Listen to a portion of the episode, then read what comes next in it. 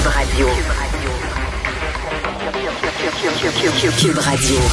En direct à LCN.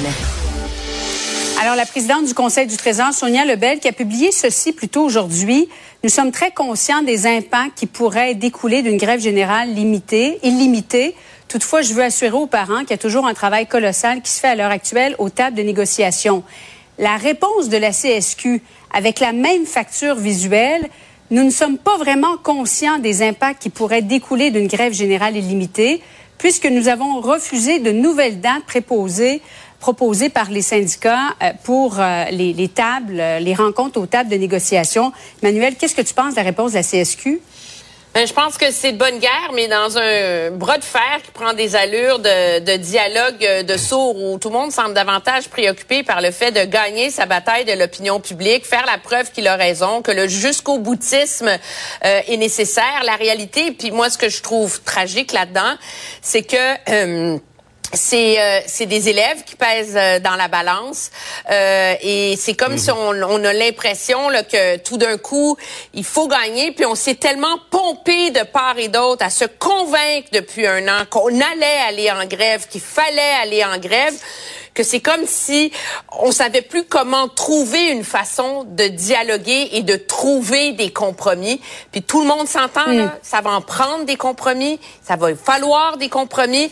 Alors pourquoi est-ce qu'on n'est pas à la recherche de ces compromis-là maintenant plutôt que de s'invectiver? Paul? moi, je pense que euh, à quelques jours d'une échéance qui va compliquer la vie de centaines de milliers de familles au Québec, c'est pas le temps de faire des jokes. C'est pas le temps de faire des blagues, même si c'est des, de l'humour caustique. Euh, je- tout- toute l'énergie devrait être concentrée euh, euh, à la négociation comme telle. Comment ça se fait qu'il n'y a pas de, de négociation directe? Là, ils se renvoient la balle, tout ça. Mais euh, il il est temps que des adultes se lèvent de part et d'autre, et puis que- que- qu'on réalise une chose, c'est que le, le Québec, après la pandémie, après toutes les difficultés sociales à l'heure actuelle dans l'éducation notamment, les élèves à compter de mardi vont être privés de leurs cours. Les élèves du primaire et du secondaire. Est-ce qu'on peut se payer ça au Québec? Un conflit qui va durer euh, de manière indéterminée. Moi, je commence à entendre du côté de, Québec que la patience du gouvernement ne sera pas illimitée. Je ne sais pas ce que ça signifie, ce que ça veut dire, mais euh, les choses sérieuses viennent commencent ce mardi, et puis euh, il est peut-être temps euh, d'essayer de désamorcer la situation plutôt que de l'envenimer. Curieuse de t'entendre là-dessus, Mario. Qu'est-ce que ça signifie selon toi? Ben, moi, hier soir, j'étais dans un événement, il y avait deux enseignants là, qui sont venus me voir, qui étaient de la FAE, puis qui ont dit, garde nous autres, puis ils se disent représentatifs. Là, de, de, de, disent, nous autres, il n'y a pas de compromis, il n'y a rien. Euh, c'est la bataille de notre vie. Et puis, on va partir, on part en grève sans fond de grève, ce qui veut dire qu'ils n'ont pas de compensation. Là, pour les journées où la FAE va être en grève à partir de jeudi, ils n'ont pas de, de compensation financière parce qu'il n'y a pas de fond de grève. Et euh, ils disent, ben, on part. On part en grève aussi longtemps qu'il le faudra. Paul dit euh, bon la patience du gouvernement pour avoir des limites. Je suis retourné voir aujourd'hui là. En 1983, la dernière fois qu'on a eu ce genre de grève, c'était le Parti québécois qui était au pouvoir. On avait laissé aller trois semaines. Et après trois semaines, le Parti québécois était arrivé avec une loi matraque, là, la loi 111 qui est passée à l'histoire dans le monde syndical, euh, qui avait vraiment forcé le retour au travail. Quiconque voulait y contrevenir était frappé de pénalités énormes.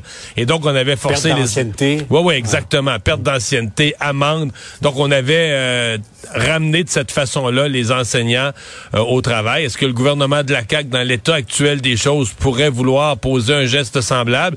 Ou est-ce qu'il va dire, regarde, on épuise la grève? Ou est-ce qu'on pourra arriver à une entente? Sincèrement, à cette étape-ci, on, difficile de le dire. Emmanuel, la, la demande de M. Drainville aujourd'hui aux, aux enseignants de donner du matériel scolaire aux élèves pour qu'ils puissent continuer d'apprendre pendant ces jours de grève, bon, ça a été euh, refusé par les syndicats. Est-ce que c'était réaliste de faire une demande comme celle-là de la part de M. Drainville? Ben non, parce que si tu la fais pas la grève dans ce temps-là, là, je veux dire, pour on mettre du sable dans l'engrenage, mais ouais. Ça s'équivaut au discours des syndicats qui disent qu'il faut réduire le nombre d'élèves par classe quand il n'y a pas de prof.